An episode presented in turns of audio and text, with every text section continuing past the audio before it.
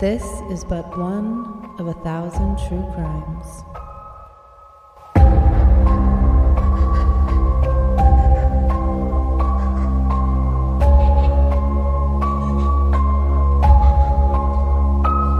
Hey everyone, welcome back to a Thousand True Crimes. Um, welcome to 2022. Yeah. How you doing, girl? I know you're here with uh, Chelsea and Joe, and yeah, how was your New Year's? It was good. I mean, it was it was fine. I don't know. So the first was my anniversary, um, my first anniversary without my husband. So it it was a lot of mixed feelings, but also like I saw Hamilton. Like I went out with my brother and Cooper, and uh, that's his fiance, and we had like a good time in the city. So complicated feelings, but I'm home now, and I am currently quarantining because it appears my dad and I might have caught COVID. Oh my gosh, did your dad get his test results back? No, we're both waiting hmm. because it's so backed up. I mean, it's it's so backed up. I feel like everybody, like my mom tested positive for COVID, my nephew got COVID, like everyone's getting it. It's just I'm just over it. I know. I know. It's crazy. It's and insane. I, I want to see my girls. I miss them. I haven't seen them for like three weeks, and I'm bummed because like obviously I can't go into work, or they they don't want me to go into work. I should say, but hopefully tomorrow either either my dad or I will get the results because if one of us is negative, we're both negative because we really only saw each other while we were up there. yeah. Oh, I'm sorry. That sucks. I feel fine. Hope. Well, that's good. I was gonna say, do you have any symptoms? I just well, I I I got a really bad cold before I came back. Mm-hmm. But, like I can still smell, I can still taste. I, I mean now I feel fine. I didn't have a fever or anything, so that's why I thought I was just a cold. But then my dad ended up getting sick, and he was way worse than me. And I was like, well, considering that I'm boosted and you're not, it kind of makes sense that if it was COVID, it wouldn't affect me Yeah. very badly. That and but there's also major respiratory virus, other respiratory viruses going on right now too that are because it's winter. COVID. Yeah, exactly. because it's winter. so, oh man, Fingers as long as nothing starts shutting down again, I cannot do that. We need to get vaxxed, everybody. Let's move forward. Let's Call it a day. Done. Let's get done. Ugh, tired over it. it. Tired of it. Um, What are you drinking over there? get just some white wine. I'm keeping it chill. nice. I'm trying to cut back on the drinking, so saving it for We'll the how that podcast. yeah, that and like like a Saturday night, not so much like during the week. Or a really crazy day like your Wednesday. Oh my god. We're going to talk about that at the end because it turns into my weekly one. yeah, y'all stay tuned. So, That was insane. it's that was not a fun day. Um, I was like, please don't let this be an omen into 2022. Like I cannot. Dear God, no. This is all of our bad So- juju. It's we're getting it out of the way now, so that the rest of the year I- it's all good. I don't know how it works, but I don't. no thank you. Um what are you drinking? I just have some of my prophecy. Um, I, when I was up in uh, New Jersey, my dad had gotten some wine, and so he just Mm-hmm. gets different kinds. I mean, it's still delicious, but he gets different kinds. So when I got back, I was like, you know what? I want a prophecy cab app. There you go. Yeah. You're like I just want my my my comfort, my, My comfort old wine. reliable. That's right. That's right. um, all right. Well, you ready, ready. to crack into the first case of 2022? I hope Well, everyone had a great New second. Year's. It's the second because uh, It's the second. Jessica Chambers came out. Oh yesterday. yes, just kidding. The second one, but the first one First we're recording, in recording, 2022. yeah. First recording Yeah, of yeah. 2022. the first recording of 2022. Mm-hmm. So we're just gonna jump on in and Wait till you guys hear. talk about Israel Keyes.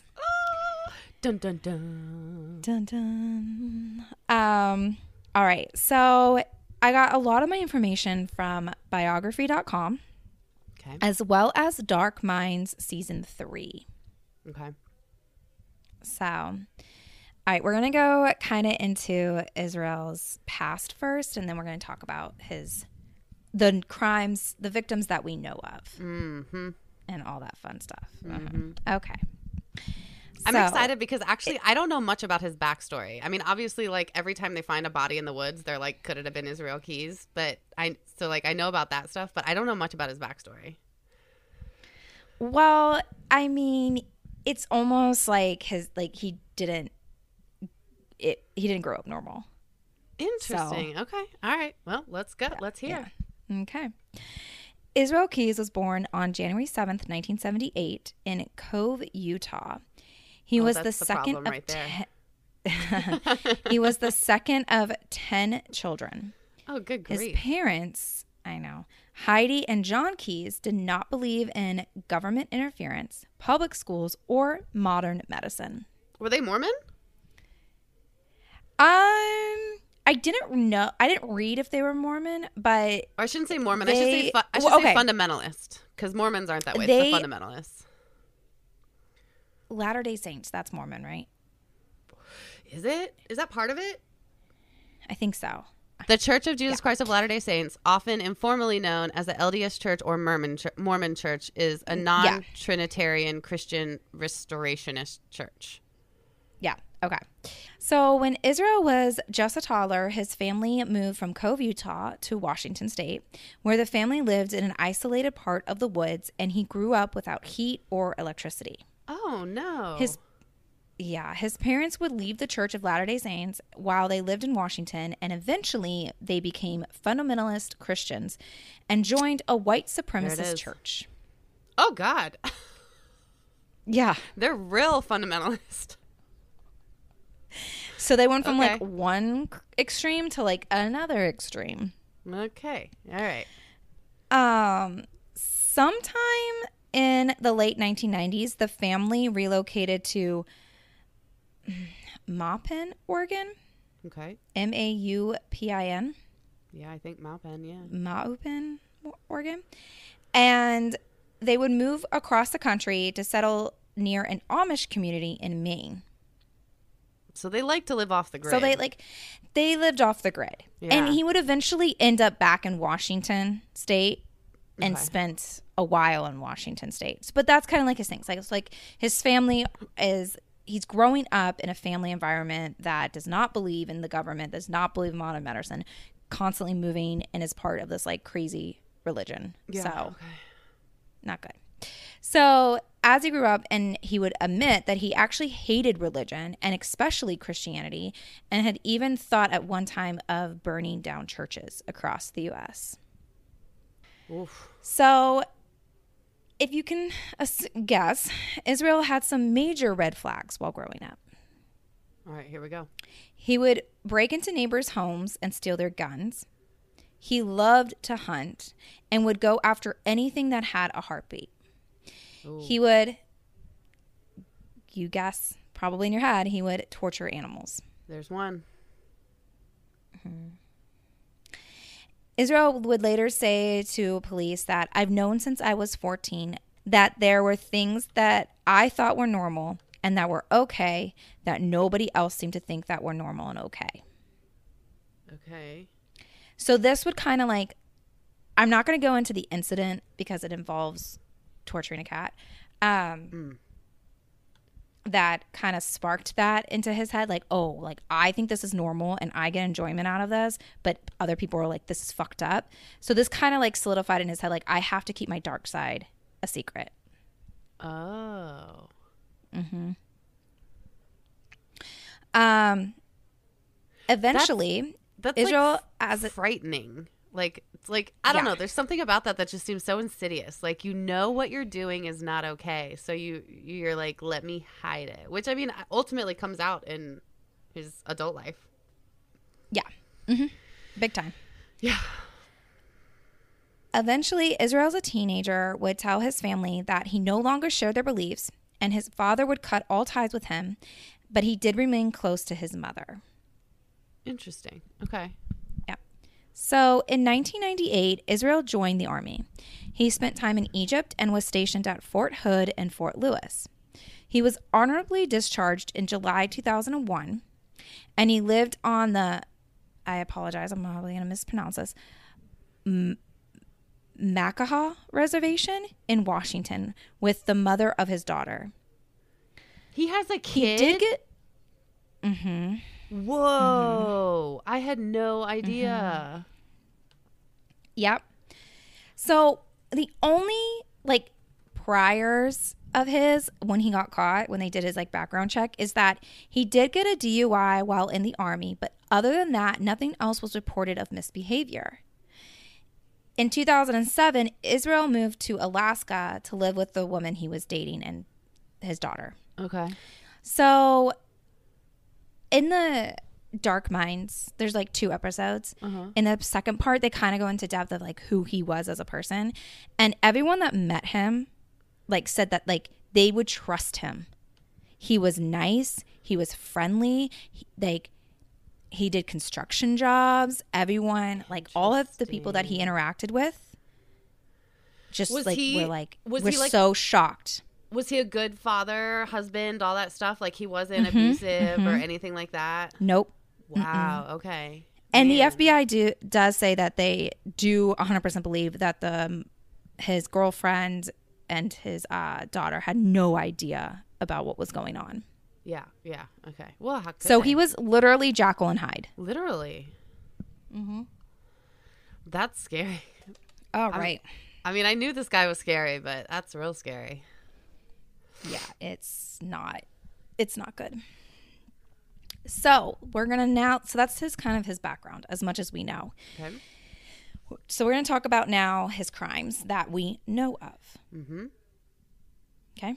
So, according to Israel, his first attack to pla- took place in Oregon around 1997 and 1998. He abducted a teenage girl and raped her.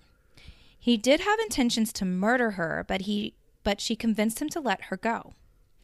He would later tell investigators that I wasn't violent enough. I made up my mind that I was never going to let that happen again. Oh no. Israel also told investigators that he killed less than a dozen, and while he was in jail, he ended up using his own blood to draw 12 skulls. So investigators believe this was to represent the 11 victims and himself. Okay. Okay. He claims he only killed So- 12 people. I don't know why in my head I thought it was way more than that. Okay. I think it's bullshit. Uh-huh. I think he killed way more. Okay. Those were just the 12 We'll that never got know. caught. No, so the there was 11 victims. sorry, the plus 11 that got which is the yeah. Yeah. There's not no, they don't even know the 11 victims. Oh. They only know 3. what? Yeah, we'll get into it. They oh only know my three. God. And I personally think that there's a, a lot more than Yeah. 11 victims. Okay. I think the police are just saying 11 victims because that's what they're just guessing Okay. because of that drawing. Um, I just think that there's no way that. I don't know. Maybe it is. Well, I don't know. Who knows? He's the only one that knows, and we'll get into why we'll never know. Okay. All right. So, okay. Dang, there's only 3 We're- victims that they know of for sure. hmm That blows my mind. That just tells you how much like culture like has uh, well let's yeah, let's keep going. Okay. Okay. So Bill Currier, 49, and Lorraine Currier, 55, lived in a small town called Essex Junction, Vermont. Now, Israel Keyes, he didn't have like a type of victim. He Okay. goes for more of opportunity. Okay. He looks for less chances of being caught. Okay. Okay. So Essex is has a very low crime rate. It's a small Vermont town, and people aren't as aware, like of their surroundings and like kind of like more cautious as you would be in a bigger city. Mm-hmm. Yeah. They probably don't lock So- their doors at night. They probably walk around solo, feel totally safe. Mm-hmm. Ugh, bless their hearts. So on Ju- June 9th, 2011, the local police receive a call around 10 a.m. from Bill Currier's sister. She reports that Lorraine did not come into work, and since Lorraine and Bill's sister worked together, she called Bill to see what was going on. And that's when she found out that Bill also did not report to work, which is like a major red flag because the, these aren't the type of people to just not report to work. Like they are hardworking, they they're in, yeah. honest. Yeah. They Reliable. You know, you reliable. So it's a big red flag. Okay. So his sister goes to their house and notices that their car is gone, and that is when she calls the police. Okay. When the police arrived, they noticed that all the doors were locked. But when they looked into the garage, one police officer noticed that the window leading from the garage into the house had been broken. Oh. I bet they Yeah. didn't lock that garage door. Mm-hmm. Lock that door, you guys. So- if your garage is attached, lock that lock that door. Yeah. And now everyone's like, okay, well, like maybe they just got up and left. And like that could be an accident. Like, you know, they are adults. People do just get up and leave. Like that does happen. Yeah. But they were very close to the family. They loved to host their family at their house. They loved to, like, they took pride in their home. They took Yeah. pride in their work. Like, these are not the people to just up and leave. Yeah. So yeah, even the police are like, something's something's not right. Yeah. Like red flag. As police continue to look at their home, they notice that the medicine that Lorraine and Bill needed on a daily basis was still there. Bill's work clothes were still laid out. His wallet was in the home, and Lorraine's glasses that she needs when she drives was still there. So they didn't go anywhere on purpose. The yeah, Lorraine and Bill kept a gun in the house, and the gun was missing. Okay. So eight separate searches take place, and the investigators find nothing. Wow. Zero clues. The police do get a break when they take a call from an eyewitness saying that he saw someone driving the Currier's car the day after they disappeared. And that caller works with investigators and they give them a composite sketch. But months go by and the case goes cold. Months. Months. And you're about to find out. Yeah. So, like, at this point, like, it's months goes by. There's no sign of them. There's no evidence. No one knows what happened to them. Mm. They just disappeared. Mm. Okay. So, just put a pin in their case. So, we're now going to jump to February 1st, 2012. Samantha Cohen, who lived in Anchorage, Alaska, was Wait, reported hold on. missing. That one you said night. was it? The first one you said was like in ninety. No, no, no. That was his first. So, the first, like, That was his first the- alleged crime. Yes, his Okay. first like known not murder victim, but first like a sexual assault crime When was that this? he has. the couple. murdered? So the Curry the Curriers were mur- uh, were murdered on June 9th, 2011. 2011. Okay, okay. So then a year later, got it. So okay. now, yep. So February 1st, 2012, Samantha Cohen, who lived in Anchorage, Alaska, was reported missing that night. She was working as a barista at a drive up slash like walk up coffee stand. yes, And when her boyfriend, yes, this is probably the case you know. yes, hmm. When her boyfriend went to pick her up, she was not there. The next day, the police look at security footage at the stand and they see something very disturbing. Samantha is closing up for the night, and around 8 p.m., a man approaches Samantha in a ski mask, which actually isn't super unusual in Alaska at that time of year because it's Yeah. like negative, God knows what degrees. it's cold. Don't know. It was funny because up in New. Jersey, there were people who would wear those kind of masks, like like as a mask, or or I guess just like to keep their face warm. And I would see them and like get freaked out for a second. Then I was like, oh wait, no, it's freezing cold up here. That's why they have that on.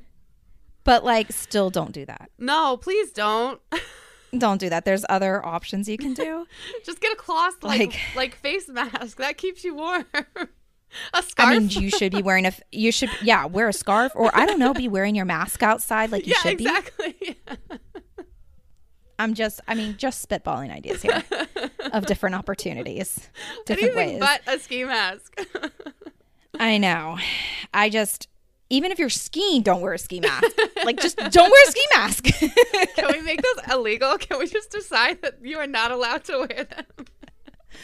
if I can't tell, like, if I can't tell a distinguished figure, like a mark on your face or what you look like, like, don't, I can't, no, it's, It's not terrifying. allowed. No, thank you. For women, fine, whatever. But like men, I just feel like, sorry, guys. Don't do it. Y'all need, y'all need to like, become less dangerous. Yeah, and, then you can Yeah. wear them. But until then, you just shouldn't. Just don't. Y'all lost your privilege. You lo- Sorry. Ski mask privilege revoked. you lost it. it's gone. Um Okay. So the guy in the video passes his travel mug and asks for a coffee and when she turns back around after getting the coffee, the guy tells her to turn the lights out and has a gun pointing at her. okay. Yeah. Yep. He leans into the window and cable ties her wrists. Then he jumps in and grabs her and takes her out the door.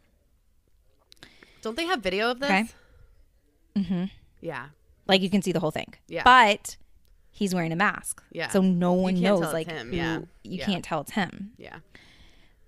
Three weeks later, her boyfriend gets a text message from her cell phone.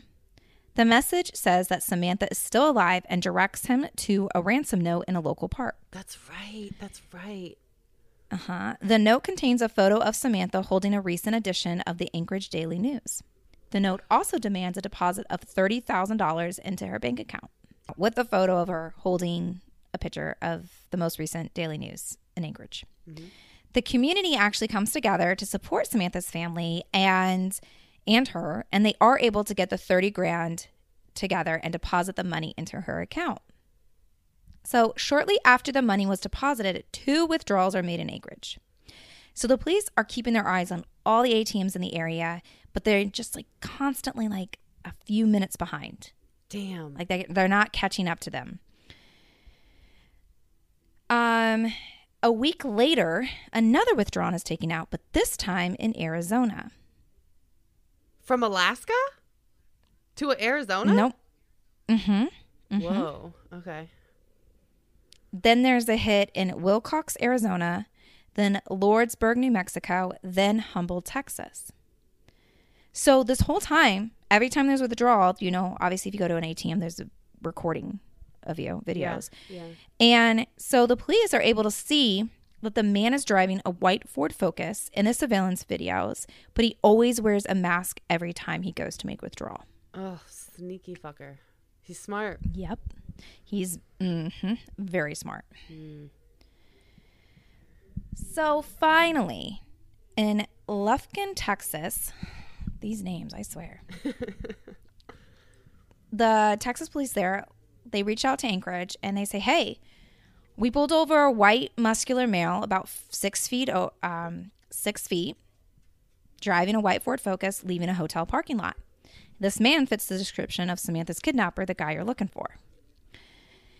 When the trooper pulls him over, he asks for his driver's license, and it's from Alaska, and the guy's name in the car is Israel Keyes. Does he has his actual ID on him? Mm-hmm. Nice. Okay. When the police search the car, they find Samantha's phone, ATM card, and rolls of cash, but no Samantha. Not that smart. So I'm we'll get more into it as like I tell you some more things, but like I think he was getting to the point where he kind of wanted to be caught. Okay. Like I think he was getting Okay. kind of like I don't know because there's a lot of things that you're like that when they go into his like planning and everything and execution, I'm like he's not being he's kind of like not being as smart as he usually is. Like he was intentionally being sloppy. Yeah, like he wasn't. Hmm. So in and this is the only place I saw it at, but in the Dark Minds episode, they mentioned that like when he did get pulled over in Texas, he hmm. was gonna go like he wasn't gonna go peacefully, but he had forgot his gun. So that's the only reason oh. why he allowed the police to like take him out of the car and arrest Like him. maybe he was trying to suicide by like cop. death by suicide by cop. Maybe I don't know. Huh. Okay. Okay. I know, buddy. I Okay, so on March 26, 2012, Israel Keyes is back in Alaska and in police custody. Okay. He is charged with kidnapping and access device fraud, which is the ATM card. And the FBI start to speak to Israel, and that is when they find out that Israel, who at the time he, when he was arrested was 34 years old, lives with his girlfriend and his 10 year old daughter in Anchorage. Like I mentioned, he works construction jobs around town. And the FBI raids his home and they seize a computer where they find evidence of him searching about Samantha's kidnapping. Mm, Okay. So the FBI lay all the cards on the table and they show him the surveillance video that places his truck at the coffee shop with, when Samantha was kidnapped and like all the evidence they have against him. They're like, dude, we know you did it. Yeah. Like, you're not getting out of this. Israel finally says, Well, I guess I may as well tell you everything. Okay. He tells them that Samantha's dead. The night he kidnapped Samantha, she did try to escape as they were walking away from the coffee stand, but he was able to tackle her and get her into the car. She was a fighter. He told her, mm-hmm, he told her that his plan was to hold her for ransom, and if she cooperates, he would let her go. He then drove her to his house, chained her up in a shed, and sexually assaulted her, and then strangled her to death. He told the FBI that he took a bottle of wine from his house and took it out to the shed. He gave Samantha some water, but kept the wine for himself, and as he was drinking the wine, he told Samantha what he was planning on doing. Oh, what a fucking bastard. So, this whole time this is happening, his girlfriend and daughter are only about 20 feet away in the house, in their house, from where Samantha is being held. What a sick fuck. The day after Samantha was murdered, he leaves to go on a cruise with his family. How? To the- like how? How do you how do you that is compartmentalizing I mean, uh, Mm-hmm. clearly to a very dangerous degree. Oh, girl. And like another reason why cruises freak me out is you don't know if you're hanging out next in the pool to a freaking serial killer that has bodies in a shed.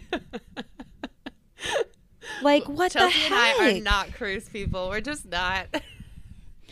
I know. And did I tell you what my family's doing for the last big family vacation? yep. We're going on a cruise to Alaska. Well, at least you know there's one less psychopath up there.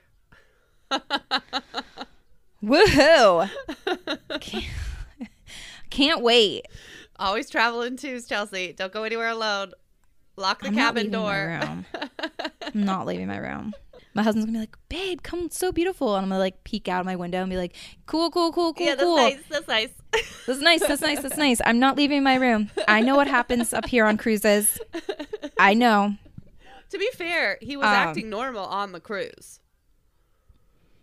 No, that's the scary part. Is. Is that I he know, could it really completely just commit these crimes and then walk into his house and like hug his daughter and be And completely say fine. Yeah. and like tuck no one would know. Yeah, no one knew.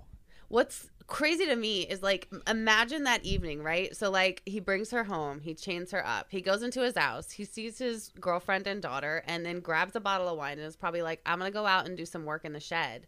I mean, like, can you imagine just being that woman and and like like remembering? you- She probably doesn't even remember that day a lot because it was probably Yeah. just like she's probably just like, yeah, he used to work out in the shed. But knowing that like there was potentially uh, definitely one but probably not just one person dying in there while you're just living your life cooking dinner or god knows what else Watching like House Hunters. like that's some that's some traumatizing shit right there Oh my god, you would need therapy for the rest of your life. no kidding Because I'm sure like the amount of guilt. and i think probably a little bit of unjustified shame you know i bet you would feel Mm-hmm. Yeah. as she shouldn't nobody should but i bet there's probably a lot that you feel oh Yes. Because to me, his girlfriend and daughter are victims as well. Absolutely, absolutely. Do, I wonder, will you get to this? Mm-hmm. Did they did they do anything once he got arrested or caught, or did they like walk away from him completely? I didn't see anything about it. Oof, oof. I read something that his mother, you know, how he stayed close to his mom after he left the family. Yeah. His mother came out and said his her son's completely evil. But other than that, Wow. like I didn't see anything. And I didn't want to look too much into it either because like that is just something that I could never like I could not imagine what they're going through. No, no, yeah. What they, went deserve through their during that time. Yeah, they deserve Mm-hmm. their privacy. Um Okay. So while he was on the cruise. Samantha's body had stayed in the shed, and because it's Alaska and it's the wintertime, the weather was able to keep her body frozen. Mm-hmm. Mm-hmm. So remember that ransom photo? Mm-hmm. He had already killed Samantha when he took that photo. He had used needle and thread to make her eyes appear as though she is still alive. Oh God. Mm-hmm. What the hell? Ugh. Mm-hmm. Ugh. Ugh. Look, that gave me goosebumps. Yeah, it's. I mean, and it's just like horrible because like if you're the one that saw that ransom note and like you saw that photo, thinking, "Oh my gosh, my daughter's still alive." Yeah, oh, but shit, you're actually looking at a dead at body. her dead body, like could like. Oh mm. Jesus. Oh, So- man. He tells the FBI that he dismembered her body and disposed the parts underneath the ice lake of Mantisuka. sure. Ma- Mata- M A T A N U S K A. Yeah, Manton Mantansuka. Do you want me to Google it? I don't know. Mantasuka. We're probably mispronouncing it. I do apologize. Don't yell at us. It's Alaska. hard Who knows? word. Yeah, we're not basic a- white yeah. bitches over here. Yeah, I, and so that that lake is about an hour north of Anchorage. So Okay. he said that he pretended he was ice fishing, and when he was disposing of her body. So when you ice fish, you build a shelter around you, and that is what he did. And wa- he was then able to dispose of her body and drop it to the bottom of the lake. In the lake, and nobody saw. Damn, and no one saw it as being suspicious because that's what you do. Guy is fucking terrifying. The next day after he tells police this, they are able to find Samantha's body exactly where he told them. He had to have anchored her down in some way, so the because if she went to the bottom of the lake, I mean, that just um, I don't want to be graphic, but just the way bodies work, there would have been gases that would have made her float. And during the winter, I don't think it would have been because it's so frozen and so cold. Oh, that, true. But during this, during like the summer months of, you would assume. But I mean, I would think he's not stupid. Yeah, yeah, I would assume he waited somehow. and to have it be found in the exact same spot, like it hadn't, Mm-hmm. the currents hadn't moved it at all. Yeah. Oof. So now the FBI knows that there are more victims and they make a deal with him to get as much information as possible. Okay, what's the deal? Israel wants an he wants an execution date ASAP because he wants this whole thing wrapped up and over with as soon as possible. he does want to die. He mentions that if he gets a cigar, he will give up two bodies. And by the way, like you can watch his interviews with the FBI. Really? hmm And it's creepy. Like he laughs. Like all he chuckles. He'll be like, "Oh yeah," like, and then I like, you know, I disposed her body. like just very cold. Like he doesn't see them as people. Like he has no. He just doesn't care. He just doesn't care. But somehow he cared. Do you think he cared about his wife and daughter, or do you think? I think he cared more. I think he cared a lot for his daughter. Do you I think that he was using the the the polite family man who does a good job at you know who's kind to everyone, you know, holds down work and stuff like that as uh, like his cover for being insane. So in a sense, like they're not people that he cares about, but he knows he needs to play that role so that he can continue getting away with his murders. No, I mean, I don't know about I don't know about his girlfriend, but I do think he did actually genuinely care. Well, maybe not genuinely. I don't know if he could genuinely care, but I do think that he had more caring feelings towards his daughter. Okay. Okay. And I could be 100% wrong because like again, I'm a like if it's not within the first two pages of Google or in a show I can watch, like I'm not this in-depth Yeah, we're not investigator. Experts. Yeah, we're not experts. Here. yeah so like there are there are a lot of actual like investigation and books like research books yeah, on yeah, this yeah. case Yeah. so like that probably has more information Yeah. but it just seemed that uh, it just seemed that like he cared a little bit, at least a little bit more for his daughter. Okay. Okay. But I do believe that person. he did Well, and his mom too, right? He seemed to care a little bit about his mom too. Mm-hmm, mm-hmm. Interesting. And like, um, I do think that like the family man, it kept him under the radar. Uh huh. Uh huh. You know. Yeah. So okay. So he ta- okay. So he mentions that if he gets a cigar, he will give up two bodies. The FBI agents give him a cigar, and he mentions Vermont. This is when Israel Keyes admits to the murders of Bill and Lorraine Currier. Okay. Israel tells the FBI that he dumped the bodies in an abandoned farmhouse only a few miles away from the Currier's home. Now, the police in Vermont rush to where Israel says the farmhouse is, and when they get there, the farmhouse is gone. Huh. A few months prior, the farmhouse had been demolished. Oh. The bodies, according to Israel, were in the basement, and everything in the house had been um, excavated and taken to a landfill upstate when it was demolished. So this would have been So- how many years? Like, so I guess they could have just been ske- skeletons at that point. Like, how do you not? Yeah, because it had been, like- So it's an abandoned. It was literally like an abandoned farmhouse in the middle of nowhere. No, no, no. I mean, when they were ex- excavating, but I could totally understand. Oh, we'll get into it. We'll get into it. okay. So at this point, detectives are like, okay, are you just saying that you're part of that crime? Yeah. Or is there actually, can you give us details that only the killer would know? Yeah. And he tells the detective, like, um, he gives them details that only the killer would know so that they can confirm, like, he did commit these murders. Israel tells detectives that he has no remorse for what he did and he was very cold when talking about the Currier murders.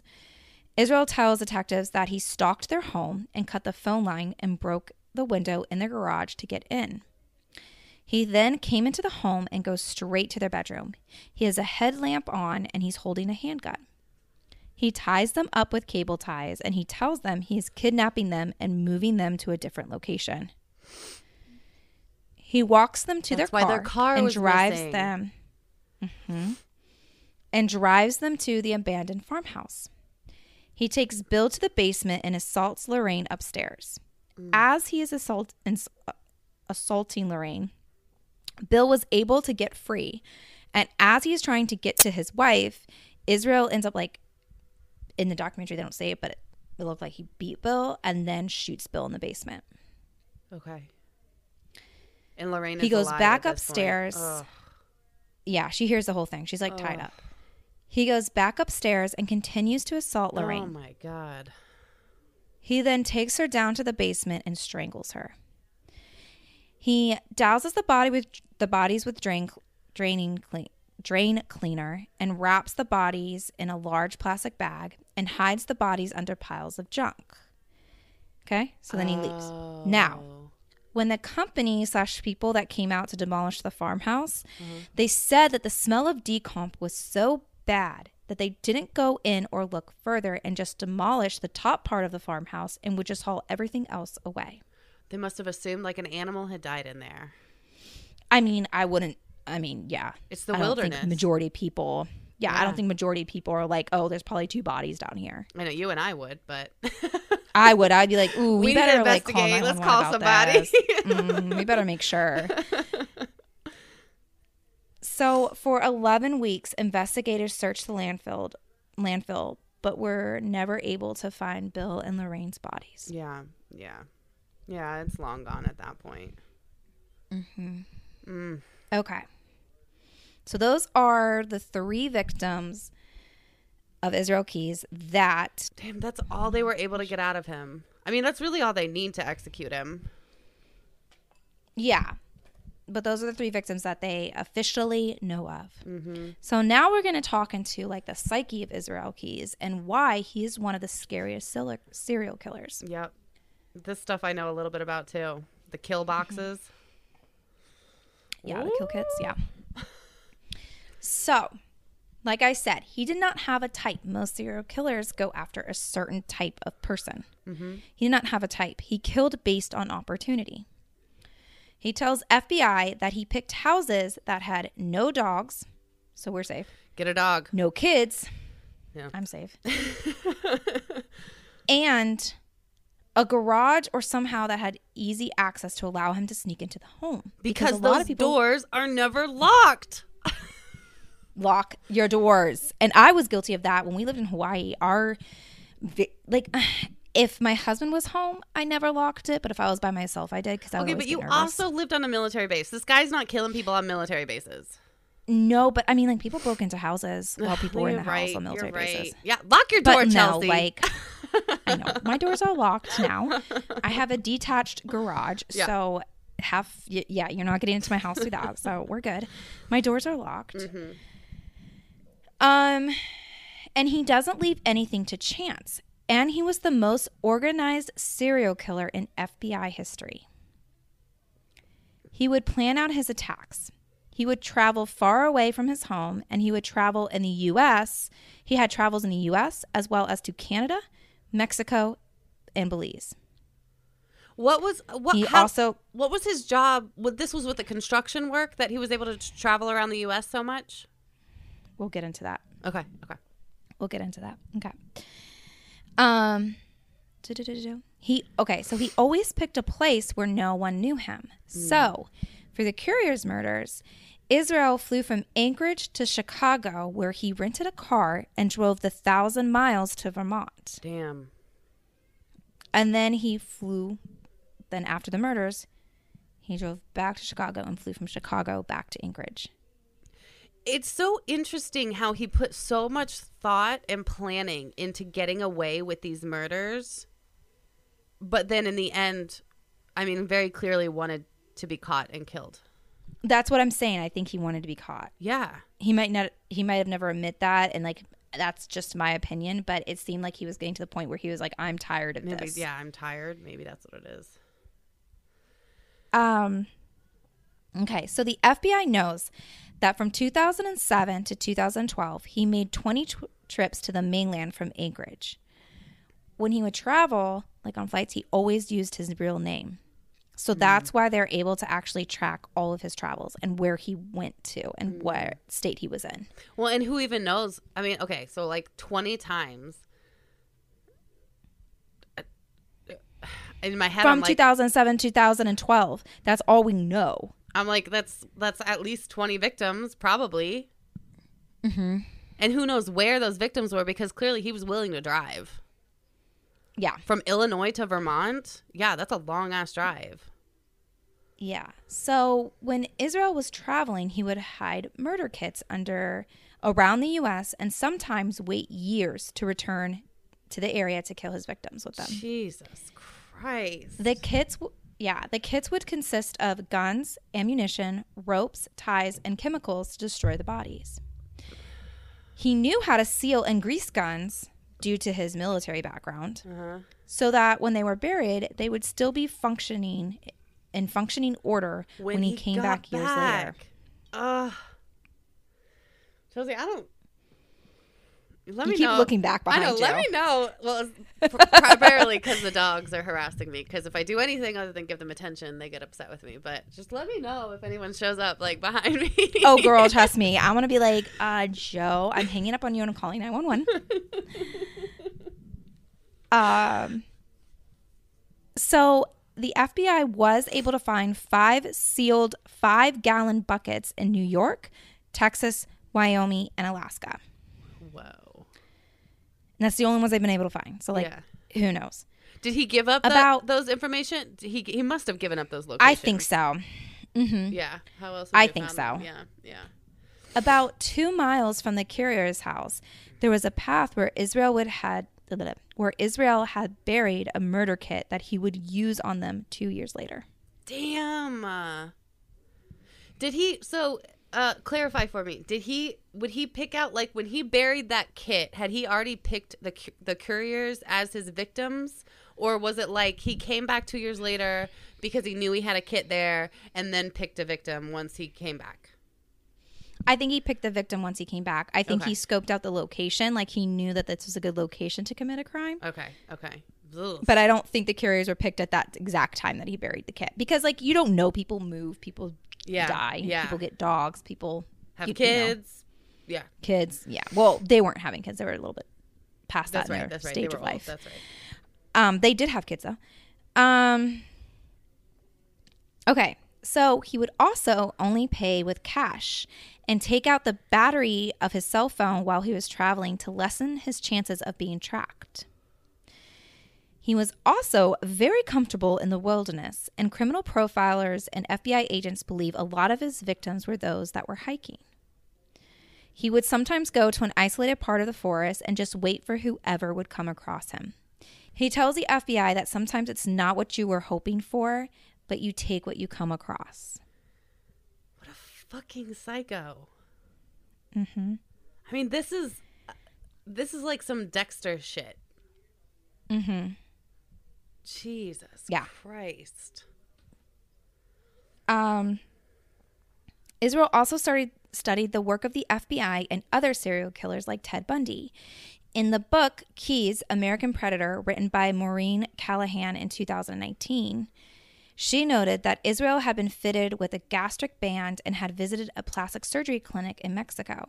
She What? speculated that he was trying to become better at killing by not having to eat as often and to alter his fingerprints or remove body hair so that there was less chance of DNA evidence being left behind. What? That is insane. So he got a gastric band to prevent himself from needing to eat as often. And tried to That's what, she remove that's what the book was saying. Whoa. Holy Mm-hmm. shit. This is not a good neighborhood to kill people in. I'm just going to put that out there. No, you'll get caught pretty quickly. um. So, also during his interviews with the FBI, he mentioned another eight murders, but never gave any details about them. Okay, so he did Now- say a number. He said a number. He we don't know if we believe but, it, like, but take that yeah, with a yeah, fucking grain of yeah, salt. Yeah, yeah, yeah, yeah, yeah. I'm not trusting this guy. Nope, nope. Nope. Now, remember how you asked, like, how does he afford this? Because he just does construction jobs. Yeah. He would rob banks. What? He robbed, and they have security foot camera to confirm this. He robbed banks in New York and Texas. Well, listen, we heard the last. I don't. But like that was yeah. How is he so good? You know what this makes me think, right? What? How many others are out there doing this exact same shit? I don't think I mean I definitely I I don't think there's as like Not as many, no. I don't think there's another Israel Keyes out there right now because he, I think he's just he was a very like specific type of person. Oof. Like with his intelligence and his I like know, yeah, yeah. the fact because like he could go years without, without killing, killing. what that we with what we know of allegedly, yeah. Damn. Mm-hmm. and he could wait and be patient I've got like chills. I don't I don't like this. yeah yeah He's dead. He's dead. It's okay. He's dead. So they interview him for about eight and a half months and as he's being interviewed he tells the fbi that a lot of the people he killed were never reported as murders and he would actually go looking for information about his crimes but never could find anything They were just missing people. they would a lot of them were missing people Whew. That's a big database, Shells. Uh huh. Uh huh. His entire goal was to stay under the radar. He continues to tell the FBI that unless he tells them about the murders, they will never know if he was involved with them. Because there was no evidence, and the only evidence would be what Israel knows of the murders. Mm-mm. Don't like it. On December 1st, 2012, Israel Keyes killed himself with a razor that he was able to construct into a weapon by embedding the razor into a pencil. He then slashed his left wrist and used a strip of bedding to strangle himself. Ugh. Ugh. He told FBI, so here's some to me like things that I read and heard in other like podcasts that I've heard like a while ago. about like why did he kill himself? Yeah, because he's a fucking bitch. Well, he's a coward. Yep. Yeah. But he did tell the FBI that unless you can get my execution date within a year, he will end his life because he hated the idea of being captive and he enjoyed and needed his freedom. Oh, oh, did you not like being Oh. a prisoner? Did you not like that? Oh, I'm so sorry. Oh, poor baby. So sorry. Go fuck yourself. off. Don't care.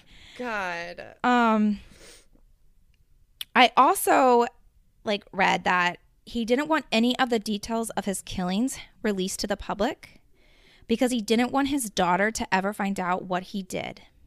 Oh, I okay. Now I and see the press ended up getting a hold of the details and published them. she deserves to know. If I'm going to be honest, Mm-hmm. she has a right to know. Yeah. He also like in the interviews with the FBI, he is like, I also don't want all this information coming out because I don't want like a stupid crime show about me. Well, here we are. Here we are, dude. The epitome your of big a fuck you. stupid crime show.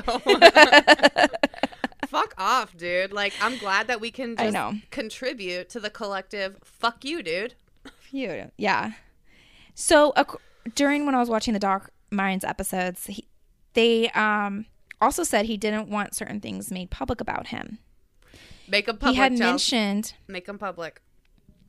he had mentioned to detectives that he would rape his vic- rape um his male victims as well as being a necrophiliac. Ugh. Ugh. Nasty. So, Nasty. all right. Now we all know So Israel go- Keyes. I hope your soul is rotting in hell. Yeah. There are are people that have wondered could he be involved with the missing case of uh Maura Murray. But I was reading on a website like it, you know at this point essentially the FBI and and police are like if they went missing in the wilderness under mysterious circumstances During and those he was years. in the area Yeah, who the fuck and he was in that area that we know he was in that area like Yeah. we do have to consider it Yep. and he was near the area that she was missing Yeah. that she went missing but i read that he had rented a car from a state that didn't allow you to take the car out of state mm. and there's like a couple other things but one case that Dark Minds episode talks about is the case of the missing per- of a missing person named Gilbert Gilman at Olympic National Park in Washington. On Saturday, June, June 24th, 2006, Israel was about a three hour drive away from the national park that Gilbert went missing. Gilbert was at the park and he was just out for a walk, not necessarily like a major hike. He had on flip flops, shorts, and a Hawaiian shirt. He was a former paratrooper with combat experience with the 82nd Airborne Division and was awarded two Bronze Stars. So, like, if he's gonna go for a hike, he knows to go how to be properly dressed for a He's hike. not like, going he's for not a hike. He's going for a Hike. stroll. Exactly. A full search and rescue mission took place about three days after he went missing for six days. the weather was warm and clear during the search. They had search and rescue dogs out, about 50 people searching on ground, and helicopters that had heat sensors. And they found nothing. There's a map of where Israel was at this time and where he Mm-hmm. was. Mm-hmm. Oh shit. The park ranger in the Dark Minds episode says that the national park, the Olympic National Park, has about 12 to 20 feet, 24 people who go missing every year, but it is extremely rare not to find someone. They usually find them. Now, Israel does admit that he killed four people in Washington, a couple and two individuals, and he dumped the two individuals in lakes. And one of the lakes he admitted to dumping was Lake Crescent, which is about two hours north from where Gilbert went missing. yeah. And Lake Crescent, like it is so deep that, and it's so cold that divers cannot actually go down to the bottom. And if you oh. dump a body in that lake, like it's not coming up. He might have killed him. So that is the case of Israel Keyes. that we know of. of exactly. The We don't know. We'll never know how many people were actually victims of him. What a fucking monster. Like, may he rot Mm-hmm. in hell. I'm glad Yeah. he's dead. The fucking bitch. Me too. Like, no, I don't want people to know. I don't want my daughter to know what I did. And I don't want people to make, I, I don't want anyone this to, to get out. I don't like being in captivity. Like, fuck off, dude. I know. I'm pretty sure the people that you murdered didn't want to be murdered. I don't think so I don't think they wanted to, yourself. and I don't think that one girl. I don't think she wanted to be held in your shed. I, I don't think she wanted Yeah. that. Fuck No. off. I don't think that was her choice. So I'm gonna go ahead and say you can suck it. Yeah, a big old suck it. Um, yeah. So welcome to 2022. Yeah, and there's so many cases that, like, you know, like you'll listen, Yeah. um, like obsessed with disappeared, or what is it? I think it's just called missing. There's another podcast where they talk about that, and every once in a while, a case will come up, and they're like, and fun fact, this was during the time when Israel Keyes was out doing stuff, and he was close to the area, and he could have killed them, and we'll probably never find them. And it's like, ugh, Yep. He's a Yeah. monster. There's a lot. You'll you'll hear that with a lot of the the missing epi- missing people's episodes. Yeah. I want to throw in here, just in case you're interested in the psychology of serial killers and stuff like that. Um, I think I've told you about this one. It's called Where the Bodies Are Buried. It's a podcast. There's this man. So we all saw Mindhunter, and you know that was the story about the people who did the research that helped us like get some uh, a little bit of a profile on these serial killers and mass killers of different varieties. So he's continuing that research, and he talks with um, killers who are in prison and interviews them and he's developing like a deeper science about this kind of stuff so if you're interested in more about the psychology because like i think it's undeniable that psychology is interesting Yeah. Of course. so like if you're interested Like in that's that- what makes. go ahead Yeah. That's why I got interested in true crime because I'm like, why? What makes people do this do this? yeah Because I could never even imagine.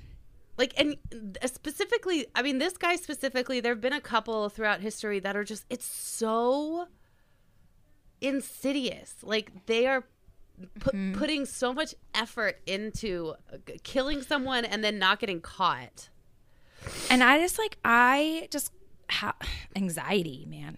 They must have zero anxiety uh, clearly clearly because my anxiety would be through the they, roof. they don't live like us charles no, no, they have all the confidence and anti-anxiety in the world, and it pisses me off. you and i see a cop on the road and we both have like a heart attack we're like oh my god I know a cop's behind me, and I'm like, What what, am I doing? there's heroin in my car? why why am i I don't going do that stuff. yeah like why am i suddenly going 10 miles over the speed limit drive normally Yeah, I'm like, I have nothing in my car. Like, why am I thinking I'm this? Like, why am I having fuck out. anxiety about this? But if you guys are interested more in the psychology, this uh, he is doing a lot more research and, and he talks to modern day serial killers. So it's called Where the Bodies Are Buried. It's very interesting. Um, so if you want to know more about that, you can read about it. And he does talk about um, this guy Israel Keyes a couple times in relation to some of the the research that he's done. So I'm just gonna plug that podcast. But ugh, Ugh. yeah, So, well, You- bright spot. What's your weekly win? you start with your weekly win. Oh, okay. My weekly win. so, long story short, military bases, a lot of people know this, have history of uh, people abandoning animals. I and didn't a lot know of that has this. to do with the. po- I didn't know Oh, this. Yeah, Well, I didn't know this. A lot of it has to do with the policies on base because, like, essentially, this neighborhood cat had gotten abandoned. Well, we don't know if it got abandoned. We're like 99% sure it was abandoned. Mm-hmm. Um, and essentially what happened was we tried to get base animal control to come out and they were backlogged and then my neighbor was able to capture the cat and took it to an off base um, And you- animal facility You got to throw in And that he was also like really, really skinny. North Carolina is getting Oh, cold yeah. now. It's getting uh, below freezing at night, and he was also really sweet. he was very sweet very sweet cat very sweet cat very cute very handsome very loving like He wasn't just a, cat. nasty stray. Yeah, no you Not can that- tell the difference between sorry, like not that strays are. he wasn't nasty, he wasn't feral Yeah, he wasn't. he wasn't feral Yeah, he, wasn't feral Yeah, Yeah. So the animal shelter told my neighbor, "Well, you can't take this here because you live on base, and you have to like that. You have to go through base animal control." Ugh. So essentially, it's discrimination. You can't drop your if you do need to surrender your pet, you can't surrender it to any place off base. Which I think, essentially, to me, as somebody who It's has so rescued, stupid. I mean, how many rat cats have I rescued? Like six, seven cats? Mm-hmm. Like that is fucking ridiculous. That is fucking. Sorry. Yeah. Anyways, different rant. Different rant. So, long story short, the cat ended up going to the correct facility, rescue facility that needed to go to. And I was worried that the cat wasn't going to make it there. And I was told that he was going to be euthanized within 72 hours. By a dick. But Joe, Joe called the clinic that the cat's at and confirmed the cat is safe and there, and it will not be euthanized because it's a super sweet cat and it's most likely going to get adopted. So I'm very happy. That is my weekly one because I had a lot of anxiety and a lot of guilt about that. the guy's exact words was, "Oh, that cat's not going anywhere." Yeah. So he's a super sweet cat. His name is uh, Mr. Charles. I wish you the best of luck in life. And I'm I hope sure you have all the cans of tuna yeah. you ever want in your life. I'm sure he will find a sweet, wonderful home because even the guy that I talked to on the phone was smitten with this cat. So Good. he's a happy camper. So that's my weekly one. What's your weekly one? I don't even know. I'm over here waiting on the COVID results. Like, I mean, I got back home. I'll take that. There you go. Um, I mean, in, in general, like I I passed the last of the firsts are behind me. Um, so I'm very happy about that, and I'm just looking forward to getting back in the swing of things. I miss my babies. Yeah. I want to get this negative t- COVID result so I can see my babies.